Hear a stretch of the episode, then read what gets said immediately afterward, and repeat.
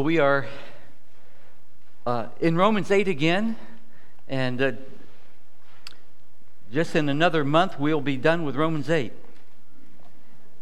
Um, but I, I, like savoring this wonderful chapter. I think it's just um, uh, the book of Romans to me, in, in some ways, is, is like the pinnacle of, of the Bible, and chapter 8 is the pinnacle of Romans.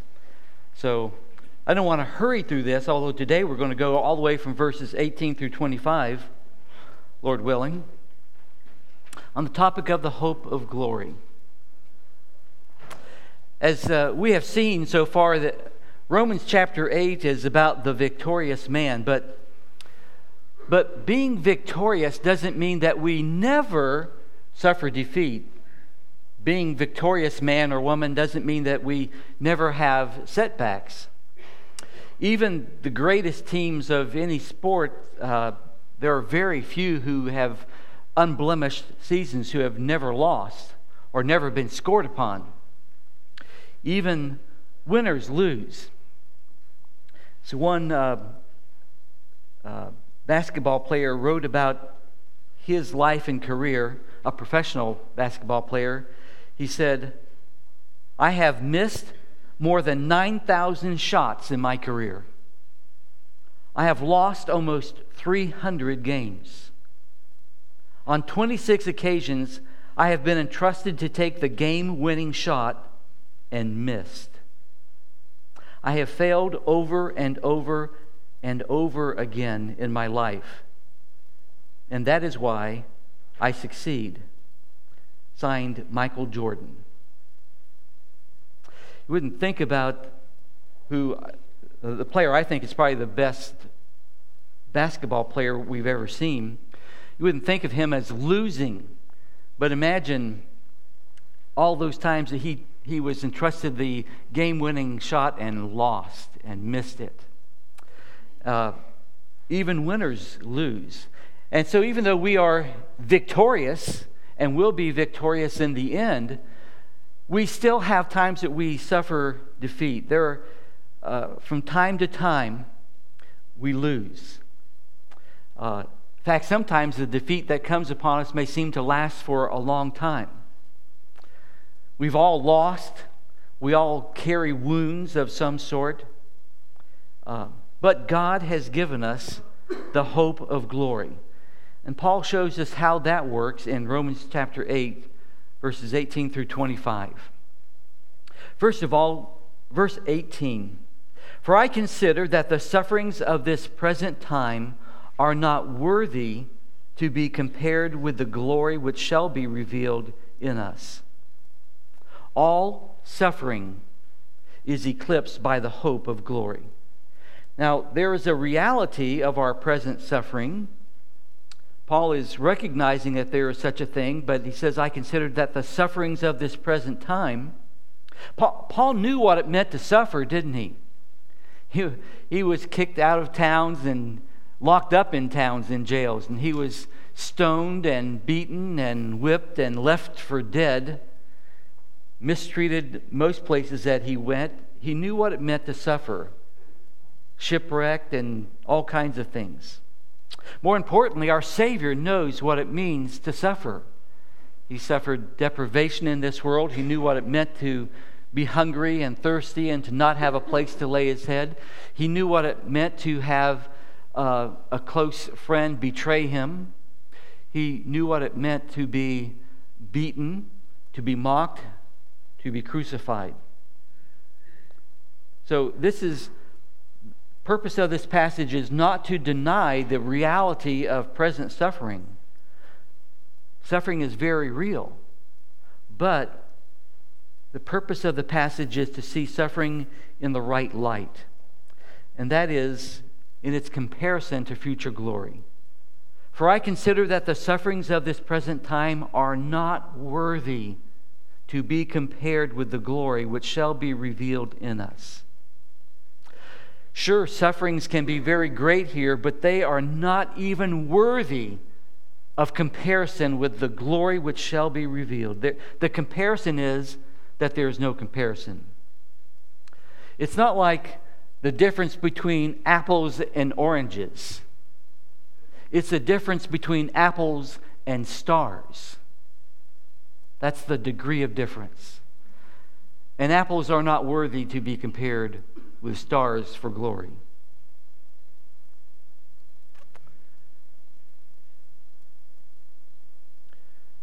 Imagine if you were waiting in a, in a long line.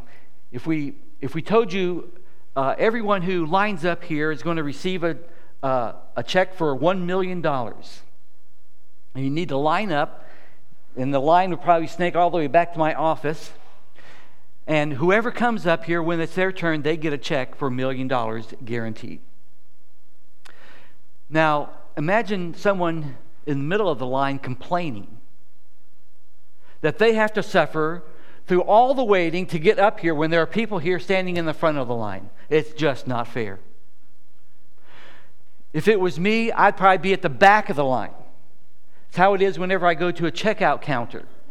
You know, it's, it's then when they run out of that tape stuff, you know, with registered tape or, oh, I'm sorry, I'm going on break now. Go to that other line, the end of that one, back back there. Yeah, see, it goes around the corner that's your line. That would be me. But,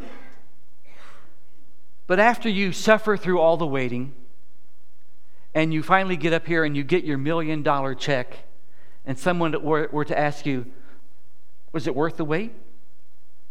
Was it worth the suffering you had to go through to wait all that time and go through whatever you had to go through? It was worth the wait, you would say. And that's what it will be like when we get to heaven. Some of us suffer more than others here in this earth. I, I just cannot account for it. I mean, I have seen so many people who go through their whole life is a life of suffering, and other people who just kind of glide through life, it seems like, and there's not much noticeable suffering. And so we have different levels, and God is in control of all that, and we trust Him. And we don't, because we stand in the middle or the back of the line, say it's not fair. We trust God. And when we get to heaven, we will say, as that old hymn does, it will be worth it all when we see Jesus. And the suffering of this present life is not worthy to be compared to the glory which shall be revealed in us.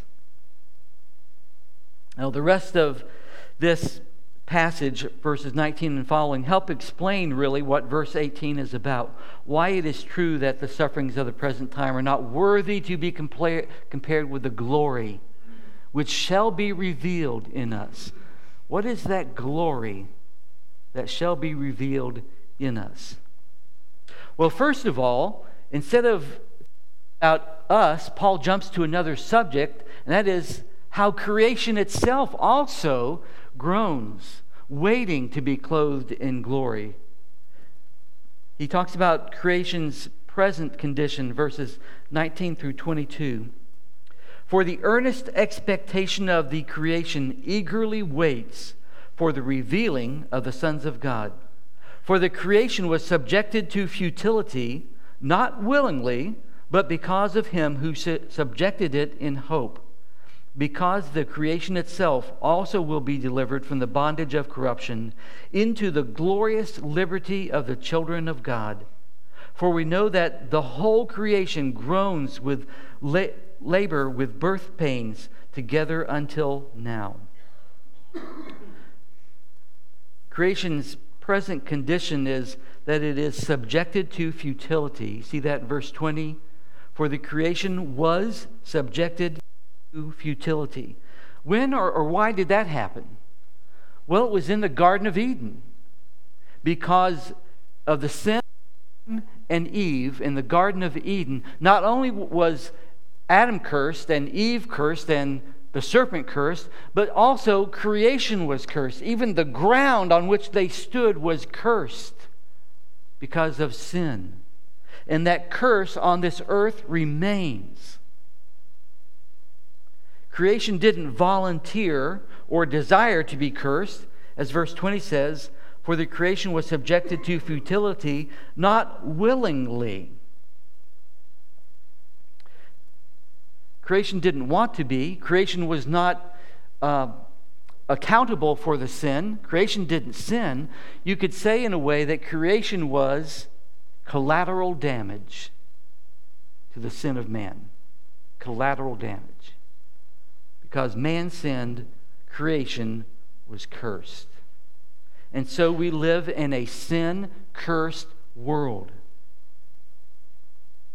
Creation was subjected to futility. The idea of futility is that it can never reach its potential. Creation will always be frustrated, can never live up to the original design of what nature and creation was supposed to be and look like. It will always be frustrated. It's kind of like giving a great pianist a piano that has only black keys that pianist could never really live up to his potential with such a piano. And so, creation, because it has been sin cursed, can never live up to its potential. It's subjected to futility. It is under the bondage of corruption, verse 21. Because the creation itself also will be delivered from the bondage of corruption. So, since it will be delivered from that, it means it is at the present time under the bondage of corruption. And the word corruption could be translated decay. It is decaying. It is the opposite of evolution. Things are not getting better and better. Things are not evolving to a better state. Things are devolving to a worse state. The bondage of corruption under which creation is subjected. Uh, and that reflects the natural order of, of everything. if you have a garden, uh, imagine leaving your garden untended for, oh, let's say just three years. okay, three days. But imagine what it would look like if you came back to it three years from now. Would it be producing more fruit? Would it be getting better? No, it'd be all covered over with, with uh, thorns and thistles and weeds. By the way, I, I'm having a bumper crop of weeds this year. I don't know about you. I'm doing real well in that category. That seems that's the natural order of things, isn't it? It's not that it's going to, on its own, get better. It's on its own, it is going to get worse. It takes work and time to maintain it. Because all creation is under the bondage of decay. Even with that, even yet, there is still so much beauty and wonder and order and variety in the created universe so many wonderful things to see, like the Grand Canyon or um, other natural wonders and beauties. The heavens and the earth still proclaim the glory of God, don't they? They still do, e- even with the decay. But can you imagine what it looked like in the garden? How beautiful that was. Or can you imagine what it will be in the new creation? And so creation is under bondage to corruption, wanting to be restored to the original intent of the Creator, the beauty, the wonderful creation that it was meant to be. And so, verse 22 all creation groans. For we know that the whole creation groans and labors with birth pains together until now. The whole creation groans. Well, how does creation, nature, this earth, how, how does it groan? Well, whenever a tornado rips through a town and tears it to pieces, creation is groaning. Whenever a hurricane floods and flattens a city, creation is groaning. Uh, whenever a forest fire destroys thousands of acres, creation is groaning. Whenever the earth moves just a little bit, a tiny bit, it causes an earthquake and devastation and creation is groaning. Why? Because none of those kinds of things were in the garden. No hurricanes, no earthquakes, no tornadoes, and so forth in the garden. But now, being under the curse, cre- creation is groaning, and part of that groaning is the, the problems that we see with this earth, our climate, and so forth. None of those things, by the way, will be in the new earth. There'll be no more tornadoes and hurricanes and so forth in the new earth. But now, in the present condition, creation is groaning. All creation groans. And God, the Creator, hears. He speaks to a storm, and it is stilled. He sees a non producing, disobedient fig tree, and he dries it up. He calls the stars by name. Verse 22 For we know that the whole creation groans and labors with birth pangs together until now. Well, what kind of labor is this? What kind of pain is this? Birth pangs, not death pangs. The earth is not in the throes of death, but in the throes of giving life, of birth pangs, because there is hope for new creation of what God is going to do. And that leads us to creation's future hope. Notice verse 20. For the creation was subjected to futility, not willingly, but because of him who subjected it in hope. God subjected it, but that wasn't the end of it. The, the, the sin and the curse is not the end for creation or for us. He subjected it in hope things will not always be futile. Verse 19 For the earnest expectation of the creation eagerly waits for the revealing of the sons of God. Be- because God subjected it in hope, creation has an earnest expectation. Now, that's a marvelous phrase in Greek, uh, translated here just as an earnest expectation to give the sense of it. But literally, what this phrase is in Greek is creation waits with an outstretched neck. With an outstretched neck. Like if you were if you're expecting something in the mail, something very important, your, your tax refund or uh, a letter of acceptance to a university or something, and you're, you're just waiting for it and you're looking for the postman to come, and you got an outstretched neck. You can't wait till they come there. Or perhaps uh, you're waiting for a loved one to come, and they were supposed to be there at 3 o'clock, and there's been a snowstorm. It's now 8 o'clock, and you're waiting for them. And every time you hear a car coming down the road, you're looking out the window and stretching out your neck as far as you can see. Is that them? Waiting with an outstretched neck, eagerly expecting, with earnest expectation. For the earnest expectation of the creation eagerly waits. Waiting for what? What is creation waiting for? Verse 19. Eagerly waits for the revealing of the sons of God. When the revealing of the sons of God happens, creation is going to be renewed. Creation's destiny is linked with ours.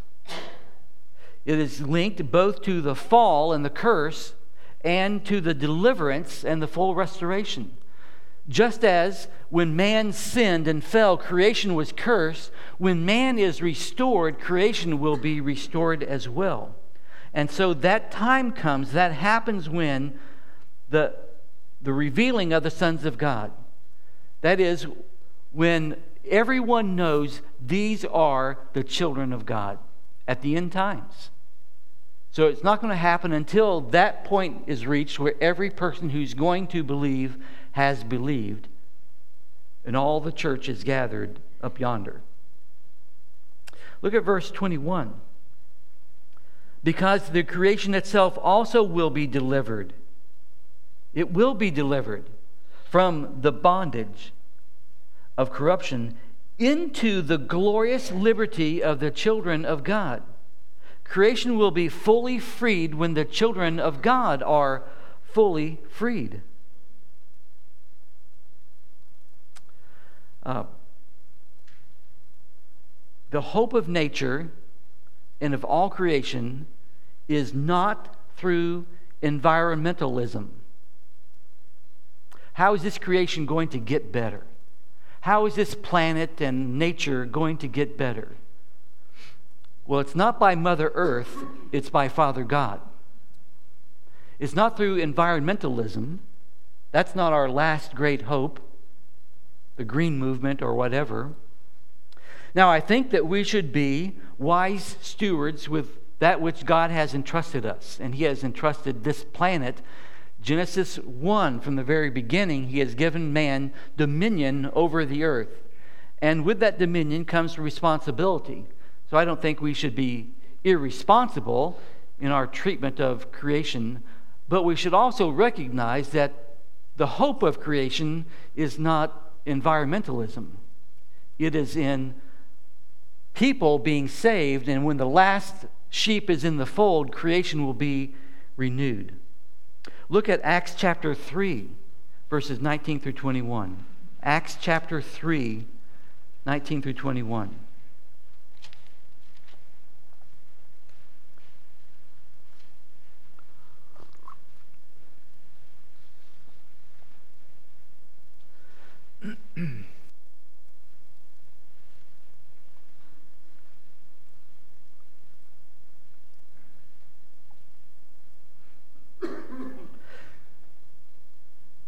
Acts 3:19 says, "Repent therefore and be converted, that your sins may be blotted out, so that times of refreshing may come from the presence of the Lord." The times of refreshing comes when the Lord comes from the presence of the Lord, and that he may send Jesus Christ, who was preached to you before, whom heaven must receive until the times of restoration of all things, which God has spoken by the mouth of all his holy prophets since the world began.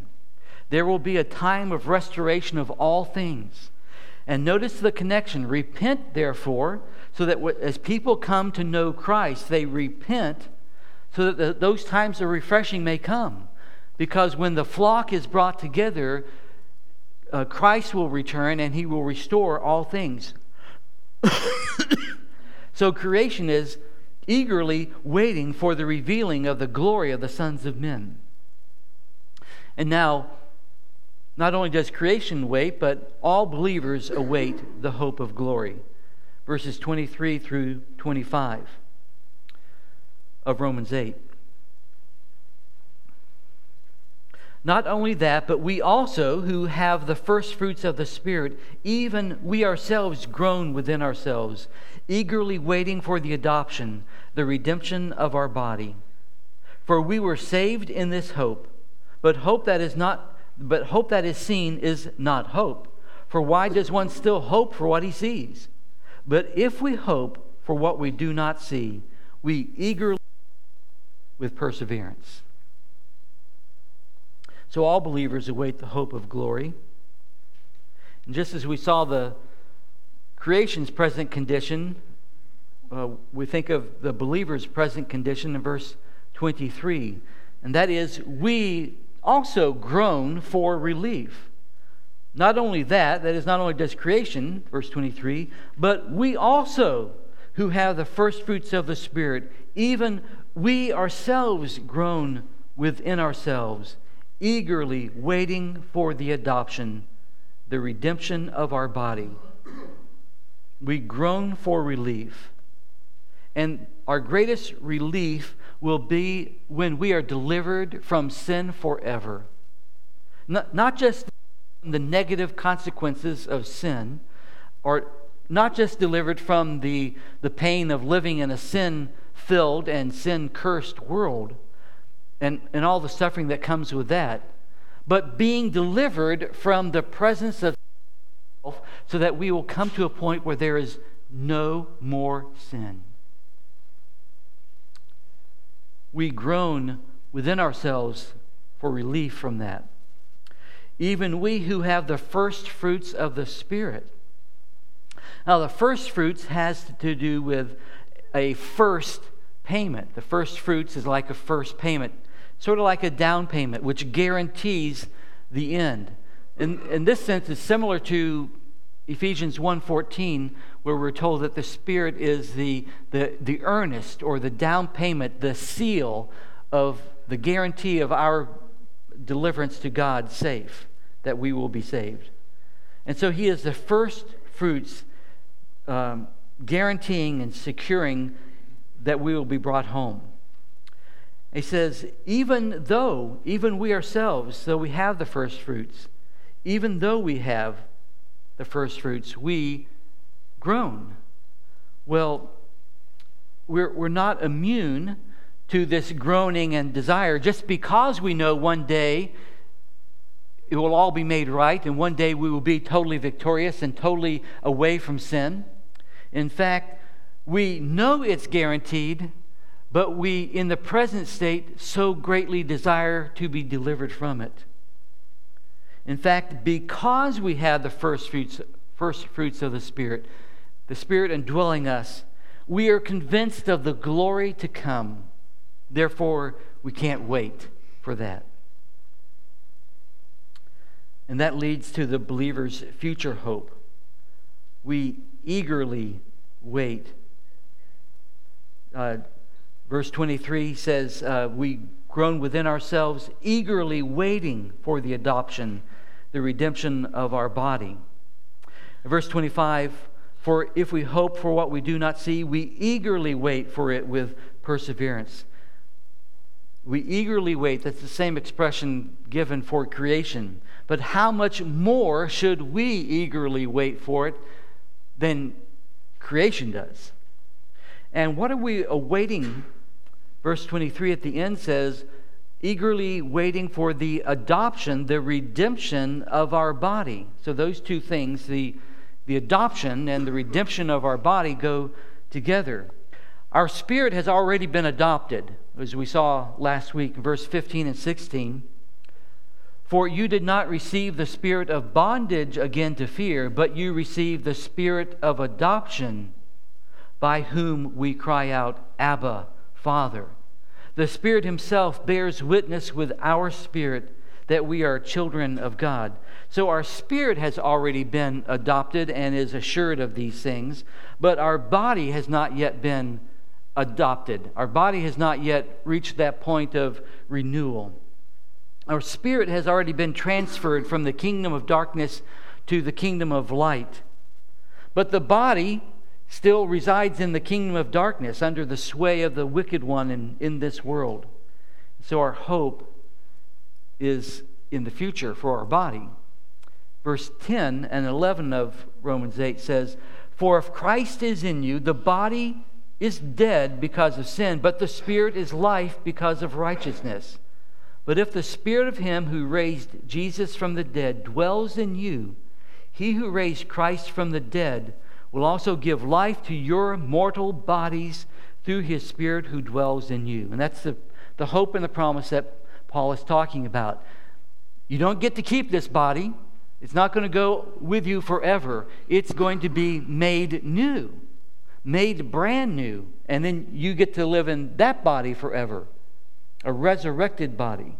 And so, what is being awaited is that moment when Christ returns, we see him as he is, and we are changed in the twinkling in the moment of, the, of an eye, and uh, moment of twinkling of an eye, and we're instantly changed and have resurrected bodies. In that moment, God's going to bring about the restoration of all things.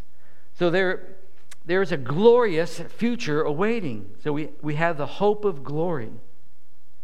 There are times that we do suffer defeat and we lose some battles, and the enemy scores some points against us. But we know that we can win now, and we certainly win in the future. And so, the role of hope. Verse 24 For we were saved in this hope. But hope that is seen is not hope. For why does one still hope for what he sees? Hope is like faith. Faith is based on the things which are unseen, uh, the, the things that are intangible that you can't see right now. We walk by faith, not by sight, not by the things we see, but we trust God and we walk by faith. Well, hope is very similar to that. Hope is based on, on things that are not here yet. We have them guaranteed to us by God, by His Word, by the first fruits of the Spirit. They're guaranteed, but we don't have them right now. For instance, you don't have your resurrected body right now. But we have the hope of that because it is guaranteed by God. And we wait for it based on God's word. Hope is not wishful thinking. You know how we often speak of hope that way these days? You know, I hope it doesn't rain today or whatever. Um, I hope I get chocolate cake for dessert today. Sherry, I hope I get chocolate cake for dessert. There's always hope. But biblical hope is steadfast and sure. Look at Hebrews chapter 6.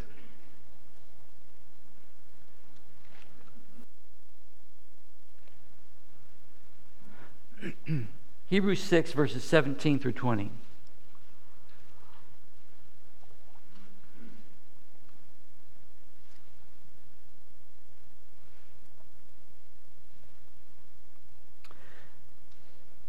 This is what biblical hope looks like.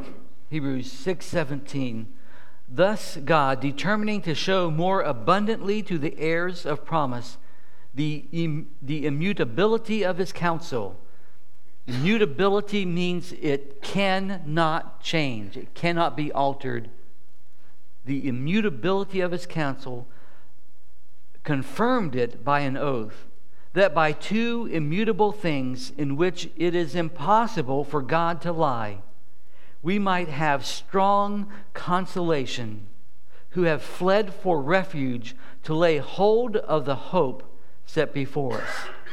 And this hope we have as an anchor of the soul, both sure and steadfast, and which enters the presence behind the veil, where the forerunner has entered for us even Jesus, having become high priest forever according to the order of Melchizedek. And that is, Jesus, as our high priest, has entered into the veil of heaven, behind the veil, into the holiest of holies, to make intercession for us. And so it is guaranteed. We have this steadfast hope set before us, it is an anchor of our soul, give, giving our soul um, steadfastness and, and solidity, sure and steadfast. That is the hope that we get from, from God. W.H. Griffith Thomas wrote uh, Hope is an essential element of our salvation and must never be omitted from our contemplation of what the Christian life means. Faith looks backward and upward, hope looks, looks onward. Faith accepts, but hope expects. Faith is concerned with him who promises, but hope is occupied with the good things promised. Faith appropriates, but hope anticipates. It is in the power of this hope, which the New Testament calls that blessed hope, that we are to live and labor. Hope is always centered on the coming of the Lord, and included in that on the resurrection from the dead with the complete deliverance from sin, likeness to Christ, and the full rev- revelation of our sonship to God in Him. Therefore, Peter writes, Gird your minds for action. Keep sober in the Spirit. Fix your hope completely on the grace to be brought to you at the revelation of Jesus Christ. Paul wrote to the Colossians, When Christ, who is our life, appears, then you also will appear with him in glory. John wrote, Beloved, now we are children of God, and it, and it has not yet been revealed what we shall be. But we know that when he is revealed, we shall be like him, for we shall see him as he is. So, where is your hope? In what or in whom is your hope? If we place our hope in the things of this earth, this, this world system, this time here, we set ourselves up for disappointment. Where does so much of our disappointment come from? It comes from the hopes that we had in something or in someone which were not met, when our hopes were not met. And so when we put our hopes in those things, we are bound for disappointment. But when we put our hope in the hope of glory in what God has for us, we will not be disappointed. People too easily put their, their hope in, in things or events or circumstances, achieving something, often good things like, I hope to get that job, or I hope to get a raise, or I hope to meet this kind of a person, or to have that kind of a spouse, or um, I hope that in politics the vote will go this way, or I hope I will be able to get this thing. And the things and the people that we set our hopes in become idols of the heart. We're never meant to be to find complete satisfaction with things on this earth or during this time. Never meant for anything here and now to be our, our satisfaction. And when we set our hope on the things here, we open the door for dissatisfaction and disappointment. Verse 25 of Romans 8.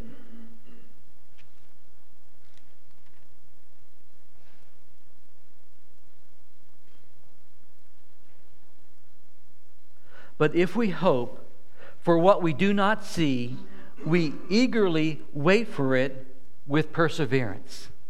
We are willing to stand in that line, however long it takes, because we know at the end of the line, God is going to deliver more than you can imagine. In fact, verse 18 For I consider that the sufferings of this present time are not worthy to be compared with the glory which shall be revealed in us.